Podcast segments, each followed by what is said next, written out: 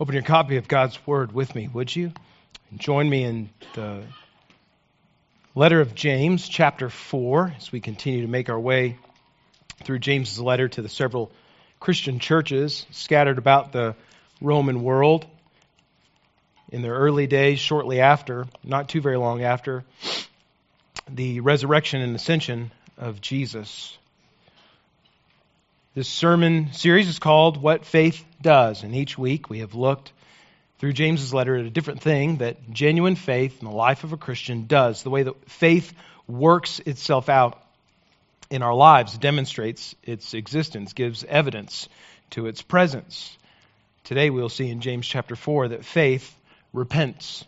Faith leads us to turn from sin and walk in holiness. We started to uh, see this aspect of what faith does uh, last week at the end of James chapter 3 and here in the beginning of James chapter 4.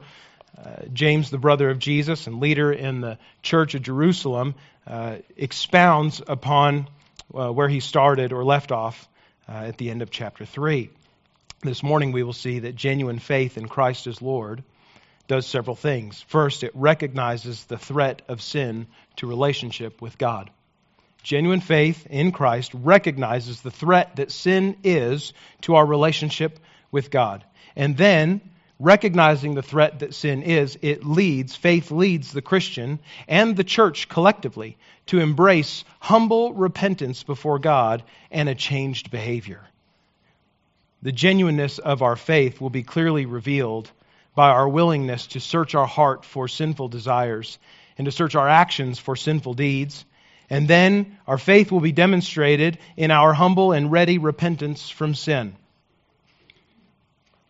Today we're going to read and seek to understand clearly James 4 1 through 12 and then respond obediently to it. Would you stand with me as we honor God by reading his word, James 4 1 through 12?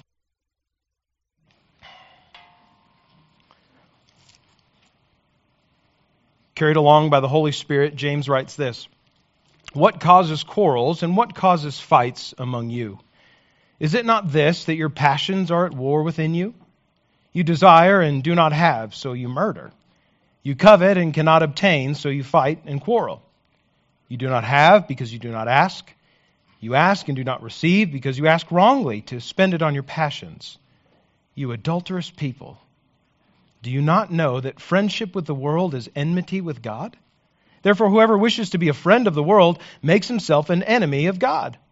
Or do you suppose it is to no purpose that the Scripture says, He yearns jealously over the Spirit that He has made to dwell in us? But He gives more grace. Therefore, it says, God opposes the proud, but gives grace to the humble. Submit yourselves, therefore, to God. Resist the devil, and he will flee from you. Draw near to God, and he will draw near to you. Cleanse your hands, you sinners and purify your hearts, you double minded. Be wretched and mourn and weep. Let your laughter be turned to mourning and your joy to gloom. Humble yourselves before the Lord, and he will exalt you. Do not speak evil against one another, brothers. The one who speaks against a brother or judges his brother speaks evil against the law and judges the law. But if you judge the law, you're not a doer of the law, but a judge. There's only one lawgiver and judge, he who is able to save and to destroy. But who are you to judge your neighbor? God, would you bless your church as we submit ourselves to your word this morning? We ask in Jesus' name. Amen. Be seated.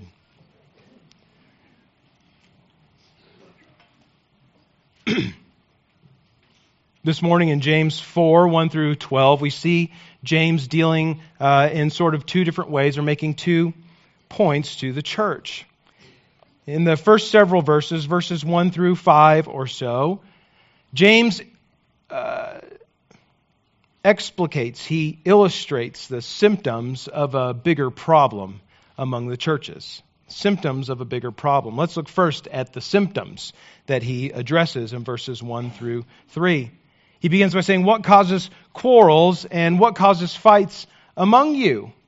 Is it not this, that your passions are at war within you? Problem among the churches is that there's quarreling and fighting with one another. believers, followers of Jesus, are uh, at war with each other within the church. And the first of the symptoms that, that give a picture of a bigger problem is this that there are passions that are fighting to be fed in the hearts of the believers in the churches. James is showing us what is the natural result of a church that lives according to the earthly, unspiritual, demonic wisdom that he spoke about at the end of chapter 3. Because the churches that James is writing to have lived by this kind of false wisdom, this earthly, unspiritual, demonic, human wisdom, they have given themselves over to the passions of their sinful hearts. That word for passion in the original language is the same word from which we get our English word hedonism. It's a word that points to reckless self indulgence and pleasure seeking without any consideration of consequences. Their passions are fighting within them to be fed, to be satisfied. Moreover, their passions have led them to desire things that they do not have. And in desiring things that they do not have, they murder in order to obtain them. You desire and do not have, so you murder, says James. Not having, but wanting not being in possession of, but desiring so badly the things that other people have or the things that we can get by means of other people. We are led to become murderous in our attempt to fulfill our passions. Now, it may be that James is confronting actual murder among believers in the churches. That seems unthinkable. And yet, it's also entirely possible that Christians within the early church were so given in to fulfilling their passions, to satisfying their hedonistic desires, that they would kill, literally kill one another to get what they wanted. Could be that James is confronting actual murder in the church. It could be that James is confronting uh, the root of murderous action in the hearts of the people in the church. Could be that James is confronting hateful and murderous thoughts and assumptions about other believers. The apostle John writes in his first letter, 1 John 3:15, he says, "Everyone who hates his brother is a murderer, and you know that no murderer has eternal life abiding in him." We're reminded of the same uh, uh, idea that Jesus teaches in the Gospel of Matthew that even a, a hateful uh, disposition in your heart, a hateful thought in your heart toward your brother, is as bad as actually murdering him. You desire and do not have, so you murder. You covet and cannot obtain, so you fight and quarrel, says James. Another of these symptoms of a bigger problem covetousness in the church and an inability to get what other people have for yourself. And so that leads to fights. It leads to quarrels in the church. Desiring what other people have for themselves. Believers in the churches that James is writing to have been brought to the point of battling and warring against one another. Furthermore, says James, you do not have because you do not ask.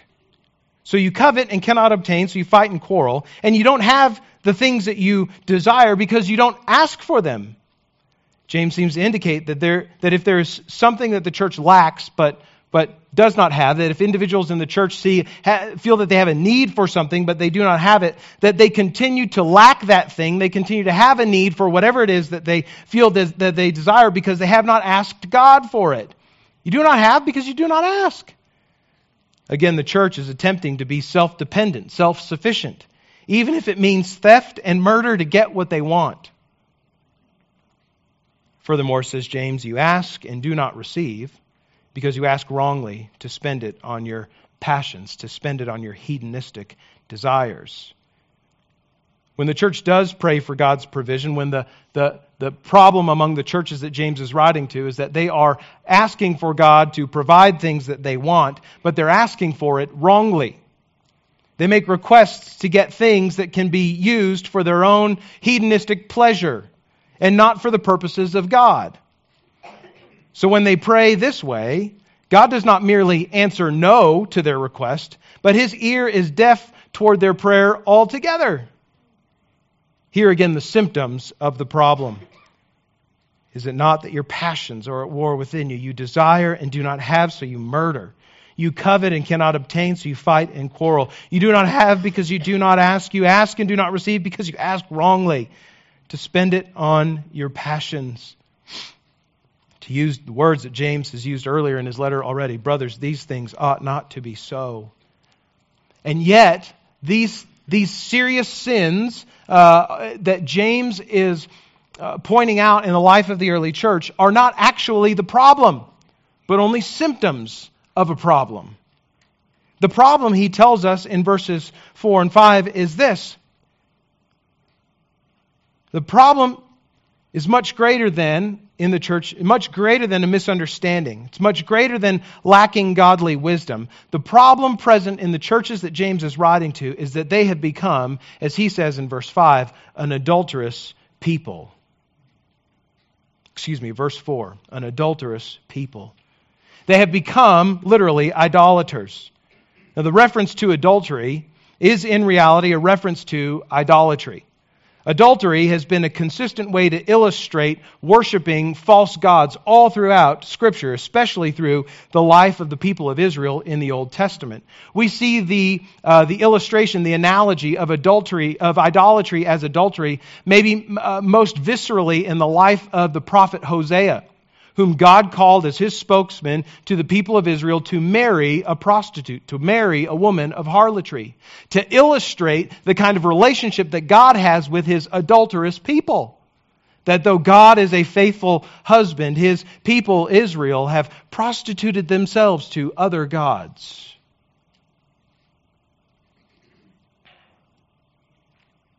James appears to be calling on that very same image in the life of Hosea, even now as he addresses the adulterous hearts of the churches to whom he is writing.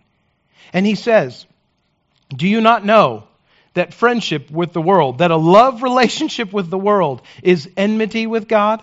Therefore, whoever wishes to be a friend of the world makes himself an enemy of God. This ancient idea of friendship was far more intimate than our Facebook idea of friendship today in antiquity, in ancient times, to call someone a friend was to share your whole life with that person. Think of the, the picture of friendship between David and Jonathan in uh, uh, 1st and 2nd Samuel, the, the close knit relationship that they had together, sharing their whole lives together. That was the ancient picture of friendship.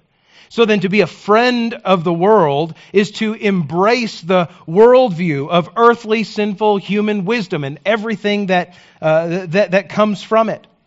Because this wisdom, the wisdom that, that James very clearly spoke against at the end of chapter 3, because that wisdom is opposed to and in contradiction with the wisdom of God, it is impossible to maintain a relationship with both the world and with God to love the world and be a friend of the world, and to love the Lord and be a friend of the Lord. It is impossible to do both at the same time. Remember what Jesus said, as recorded in Matthew 6 and in Luke 16, that no one can serve two masters. For he'll either hate the one and love the other, or he'll be devoted to the one and despise the other. You cannot serve both God and money, says Jesus. James says you cannot be a friend of the world and a friend of God. To be a friend of one is to be an enemy of the other. As such, this unfaithfulness to God among the churches to whom James is writing has provoked God's jealousy. Look at verse 5. James says, Or do you suppose it is to no purpose that the scripture says, He, God, yearns jealously over the Spirit that He has made to dwell in us? I'd like to ask you a question. What passage of Scripture is James citing here in verse, uh, verse 5? No takers. Okay. It's because he's not citing a specific passage of the Old Testament.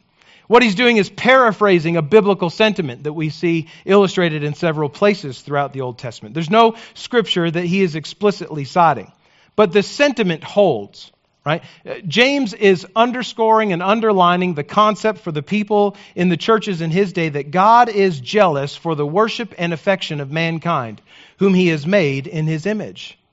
And when that worship that God has made us for, when that relationship that God has designed us to have with Him is given, when our affections are given to other gods, or when our affections, when our worship is given in service to ourself, God's wrath, His righteous anger is incited. It is stirred up against that idolatry, against that adultery. In Exodus chapter 20, verses 4 through 6, we read from the Ten Commandments. God saying this to Moses You shall not make for yourself a carved image or any likeness of anything that is in heaven above, or that is in the earth beneath, or that is in the water under the earth. You shall not bow down to them or serve them, for I, the Lord your God, am a jealous God. Now, that may strike some of us as odd because we don't often think of jealousy as being a virtue uh, in our relationships. In fact, we think jealousy is, is, is a, a, vice. It's a negative thing. It is, it is not helpful to our relationships to be jealous. And yet, Scripture speaks highly, speaks favorably about the jealousy that God has. How can that be so? Well, friends, understand this that God's jealousy is entirely unlike human jealousy. Right? Jealousy is this emotion uh, that wells up within us that, that feels uh, that we have been wronged, that we have been morally offended when something that we hold dear is taken away from us or given for another purpose other than ourselves. Husbands are jealous for their wives' affection, and wives are the, the same for their husbands. Sometimes pastors can be jealous for the affection of their churches, and church members for their pastors. All of these things would in of themselves be sinful because the relation is, is this, that I want my wife's love for me, to fulfill me, to make me happy. As though that is the only thing that I need and that is what she has been made for. She has been made to please me and to fulfill me. And when she does things that are, are not what I expect her to do, I'm jealous about that. I get angry about that. I want what she, what I think she stands to give me for me. And that is sinful. That is a sinful kind of jealousy. Because my wife is not my property. My wife is not created to please me primarily. My wife is not created to fulfill my every need. My wife has been created by God in His image to know, love, and worship Him only. Because God is the creator of all things. Because everything that has ever existed belongs to God by right, because He's the one who made it. And because everything that he has made, he has made for his glory and for his fame in the cosmos, that, that his name might be known in the far reaches of every galaxy in the universe, because all of it belongs to God and is for God, he is the only one who can rightly be jealous when we give worship, when we give glory, when we make famous things that are not him. And that is precisely what the churches in James' day had begun to do. There are several symptoms. The symptoms in the church are fighting and quarreling and murder and covetousness. But those are symptoms of a deeper problem the deeper problem of sin that we all have. That all of us have hearts that are prone to run away from God, to give glory, to give worship, to, to give honor and praise to things that are not God, to use the people, the situations, the resources in our lives to serve ourselves and not in service to the God who created us and who owns all things. James addresses the symptoms of a bigger problem. Sin in the church is a major problem. It may be strange to think about a church being able to sin corporately. Uh, we, we, because we live in the, in the West, we have a very individualized or uh, a very, very individualized sort of thinking about our lives that, that I'm responsible for my sin and not responsible for the sins of other people, that my relationship with Jesus is my relationship with Jesus and it doesn't impact or affect other people's relationships with Jesus. We tend to see ourselves as sort of a product of Western civilization as islands unto ourselves that every now and then get together in a fancy sort of uh, archipelago or whatever. The truth is that God has always worked corporately, has always uh, uh, maintained even his reputation among the corporate gathering of the church. So when the church gets together and there are widespread patterns of sin within the body, even in the lives of individuals, the whole church, if giving uh, tacit approval to that kind of lifestyle, to those kinds of ongoing sin, uh, the church even just ignoring those kinds of sins or, or just telling individuals to repent individually, the church can still be in sin because they're not dealing with sin all, all together. God is jealous for his glory. He is jealous for the worship of his people, not just as individuals, but as whole bodies together. And the problem among the churches to whom James is writing is that all together they have become guilty of these various patterns of sin. That's the problem. James is good, though, to not leave us with the problem, but to also give us a remedy. Look at the remedy that he provides for the danger of corporate sin. This he gives to us in three different ways. The remedy is threefold. First, humility. The first way to begin to overcome sin in the life of the church is through humility. The, though the sins of James's audience, the sins of the churches to whom he is writing are severe, and their friendship of the world has incited, it has brought about the jealous anger, the jealous wrath of God, there is hope for the church. Because, as he says in verse 6, God gives more grace. He gives grace to those who humble themselves before him in repentance. To the one who remains in his pride, James cites Proverbs 3:34 in verse 6 to say that God opposes the proud, but he is gracious to the humble, to those who see themselves rightly before God.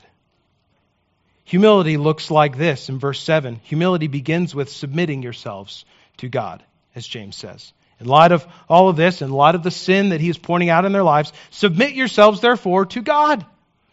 And submission, in this sense, is to surrender totally to the will and the direction of somebody else, in this case, God. To submit yourself totally to the will and direction of God because his judgment is better than our own. Submission happens in the army from uh, uh, lower officers to commanding officers because commanding officers have, have gotten to that position by demonstrating sound judgment and, and an ability to lead in the right way. And so their subordinate officers are expected to submit to the commands of the commanding officer because their judgment is better. So it is with us and God. His judgment is always better. His will and direction is always better. So, rather than following our own desires and, and seeking to fulfill what we uh, think will be pleasing to us, we are to uh, not to do that, but to submit ourselves to God. James says in verse 10 Humble yourselves before the Lord, and he will exalt you. Listen, the right response to knowing that we have offended God by our idolatrous, idolatrous and adulterous acts of sin is to get low before God. That's what humility is. Is getting low before God. You know who's really good at humility like this? My dog Barney. When Barney does something that he knows he isn't supposed to do, and I find out, like we leave him in the house while we go to work or whatever, and come home and find pieces of paper that he snuck off the counter and chewed up into a million little pieces and left all over the floor. When he, know, when he does something that he knows he isn't supposed to do, and I find out, and he knows that I found out, Barney cannot get low enough to the ground in submission and humility before me. His face can't get far enough away from my gaze. Here's the interesting thing about Barney's humility that I think teaches us something about how we ought to humble ourselves before, before God. There's a relationship that I have with my dog. My dog is man's best friend. And those of you who have dogs know how just intensely loyal dogs are to the to whoever they see as like the head of the pack in the home. And I have, I'm so proud I've asserted my dominance over this dog in such a way. But here's the thing that when, when Barney does something he's not supposed to do, and, and he finds out, or he knows that I found out that he's done it, he gets real humble. He gets real low, real quick. But do you know what he doesn't do? He doesn't run. He may tuck his tail, he may get real low, but he doesn't run and hide. He stays in my presence, but he, he, he shows his submission to my, uh, to, to my dominance over him, right? to my better judgment. Friends, this is what humility looks like before God. That we don't just get low and tuck our tail and cower in a corner, hoping not to face him. But humility before God, part of the remedy to sin, is being humble before the Lord, getting low before the Lord, but staying in His presence. Amen.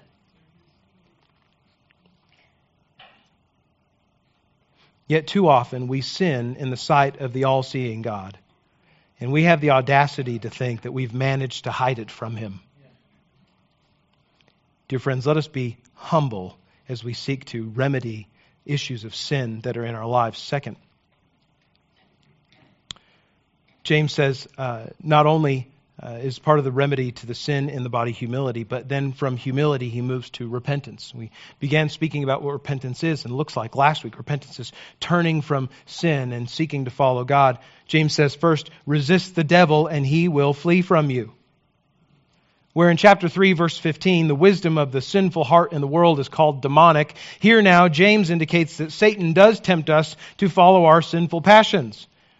The right and repentant response to this temptation is to resist the devil. And the promise is that he will flee. This resistance is not to be done in our own power. We, are not intended to go head to head, toe to toe, fist to fist with Satan himself, but rather with reliance upon the help of God. Listen, if you think you can go head to head, toe to toe, fist to fist with Satan and win, you, you are uh, gravely deceived. Resist the devil in the power of God, and he will flee from you. Repent, resist that temptation, turn from it, and seek to draw near to God. James says uh, repentance is more than just resisting the devil, more than just resisting temptation, but it is also this. He says, Cleanse your hands, you sinners, and purify your hearts, you double minded. Repentant Christians repent not just by resisting the devil, but by changing their actions.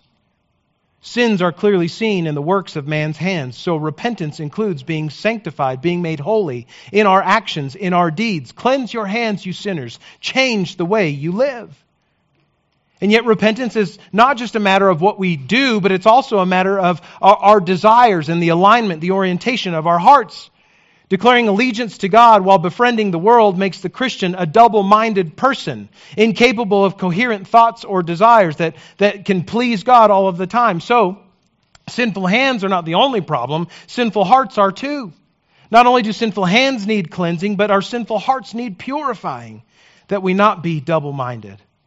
Hear the words of the prophet Isaiah in Isaiah chapter 1 verse 16. He says, "Wash yourselves, make yourselves clean. Remove the evil of your deeds from before my eyes," says the Lord. "Cease to do evil, learn to do good, seek justice, correct oppression, bring justice to the fatherless, uh, and plead the widow's case." Furthermore, James says, repentance looks like this. It looks like being wretched and mourning and weeping letting our laughter be turned to mourning and our joy turning to gloom repentance displays, exhibits genuine sorrow over our sin, knowing how harmful, how dangerous it is. When we recognize sin, when Christians recognize that we have continued to be in different ways in our lives rebellious against God, we should uh, grieve over it. David, the king of Israel, writes in Psalm 51, his psalm of repentance over sin, he says to the Lord, You will not delight in sacrifice, or I would give it. You will not be pleased with a burnt offering. Rather, the sacrifices of God are a broken spirit, a broken and contrite heart, O God, you will not despise. Let us learn to have a godly sorrow for our sin. James goes further to describe what repentance looks like. In verses 11 and 12, he, he uh, returns to practical matters of repentant living. He says, do not speak evil against one another, brothers. Those, the one who speaks evil against a brother or judges his brother speaks evil against the law and judges the law. But if you judge the law, you're not a doer of it, but a judge. There's only one lawgiver and judge who is able to save and destroy. Who are you to judge your neighbor? Christians, repenting Christians, are not to speak slanderous words about one another. This seems to be the case, seems to be part of one of the symptoms of the, uh, of the greater problem among the churches that James is writing to, that not only are they fighting and quarreling, but they're speaking evil of each other also. Now, this statement that James makes here in these verses has a bit broader effect beyond just slander, just, just speaking evil things uh, uh, uh about other people in the, in the church. It includes scorn, it includes mocking, it includes malediction, rudeness, gossip, such evil speech about fellow Christians is especially contrary to the law of God, James says. By this, he almost certainly means the royal law that he referred to early in, in his letter, the royal law of loving neighbor as one loves himself. So to speak evil and judgmental words to another believer, or worse, to speak judgmental words behind the back of another believer as gossip, is to stand as judge over the eternal destiny of that other person and as judge over the law that God has given. To speak evil, to speak a word of condemnation about a fellow believer, about a fellow Christian, is to say that the law to love neighbor is no longer binding. It doesn't apply to me. I can make whatever sort of conclusion I want about your life, and that's up to me to do. To give a declaration that only a judge can make. Rather, James says there is only one true lawgiver and judge who is able to save souls or condemn them to hell. And that lawgiver, that judge, is not you, is not me.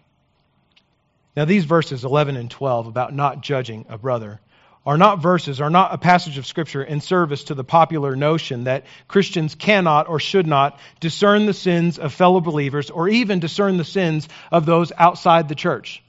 This is not James saying you need to just live and let live, love and accept people just as they are. You don't get to tell them what is right or wrong.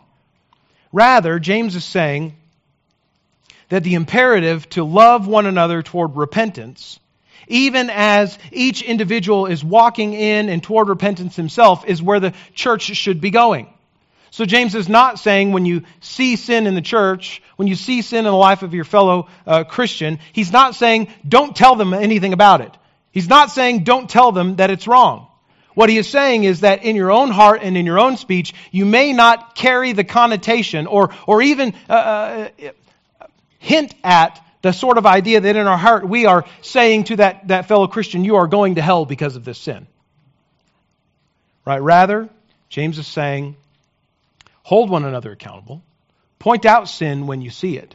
But you are not the one who gives judgment upon the final destiny of the individual soul. That is between them and God.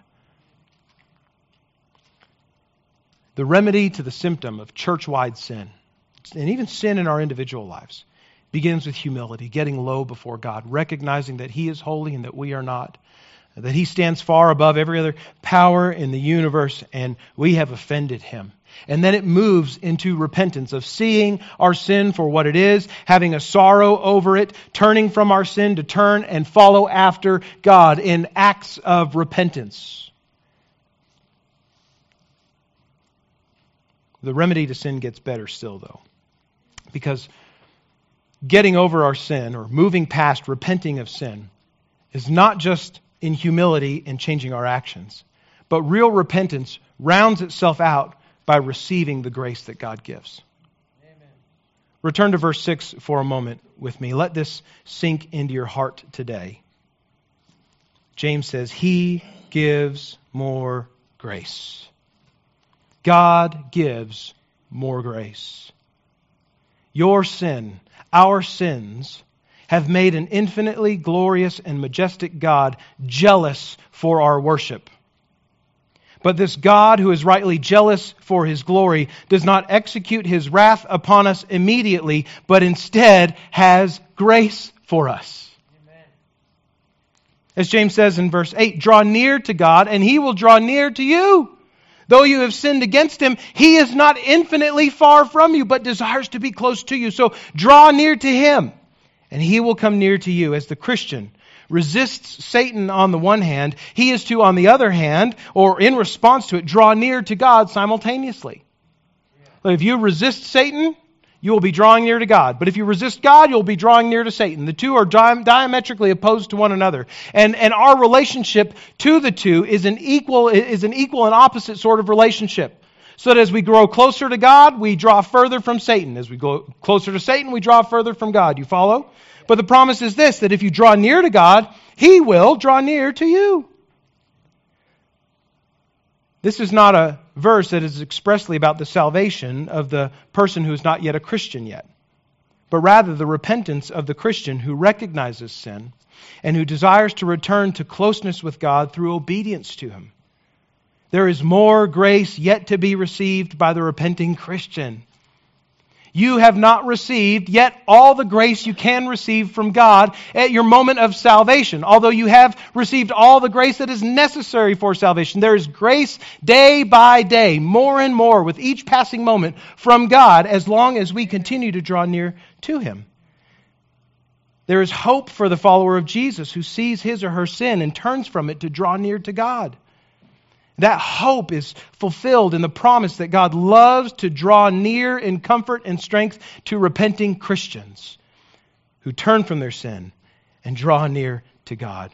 Receive the grace he gives. Draw near to him. He'll draw near to you. As James says in verse 10, humble yourselves before the Lord, and the grace that he gives is this that he will exalt you, he will lift you up. This is the promise that gives hope for the Christian that in humility and brokenness over sin, God will lift the head of the repenting Christian. The question you must ask yourself is this which is better? To walk with your head held high in the pride of sin, or to have your head lifted by God through repentance? Consider the teaching of Jesus from Matthew 23:12 when he says, "Whoever exalts himself will be humbled, but whoever humbles himself will be exalted. Sin is dangerous. It tears at the fabric of relationships within the church and within our families and, and with our uh, relationships with people in the world. It tears at the fabric of our relationship with God. It's a problem, it's a deep problem. And when sin goes unaddressed, in, not just in the lives of individual Christians, but in, in the context of the whole church, there are grave consequences. But even in light of the consequences of sin, there is hope. There is hope that God can heal, that God can renew, that God can mend the things that have been broken as we turn in repentance to Him. As individuals, yes, and certainly as a church as well. I have one point of application, and we're going to put it to practice this morning together. That in light of the problem of sin and the remedy to it, that James outlines for us one command for us together as a body that we must regularly practice the discipline and rhythm of humble repentance and affirmation of God's grace. Seems a strange thing to say in today's context that the church should repent corporately. My sins are my sins. They don't belong to another person.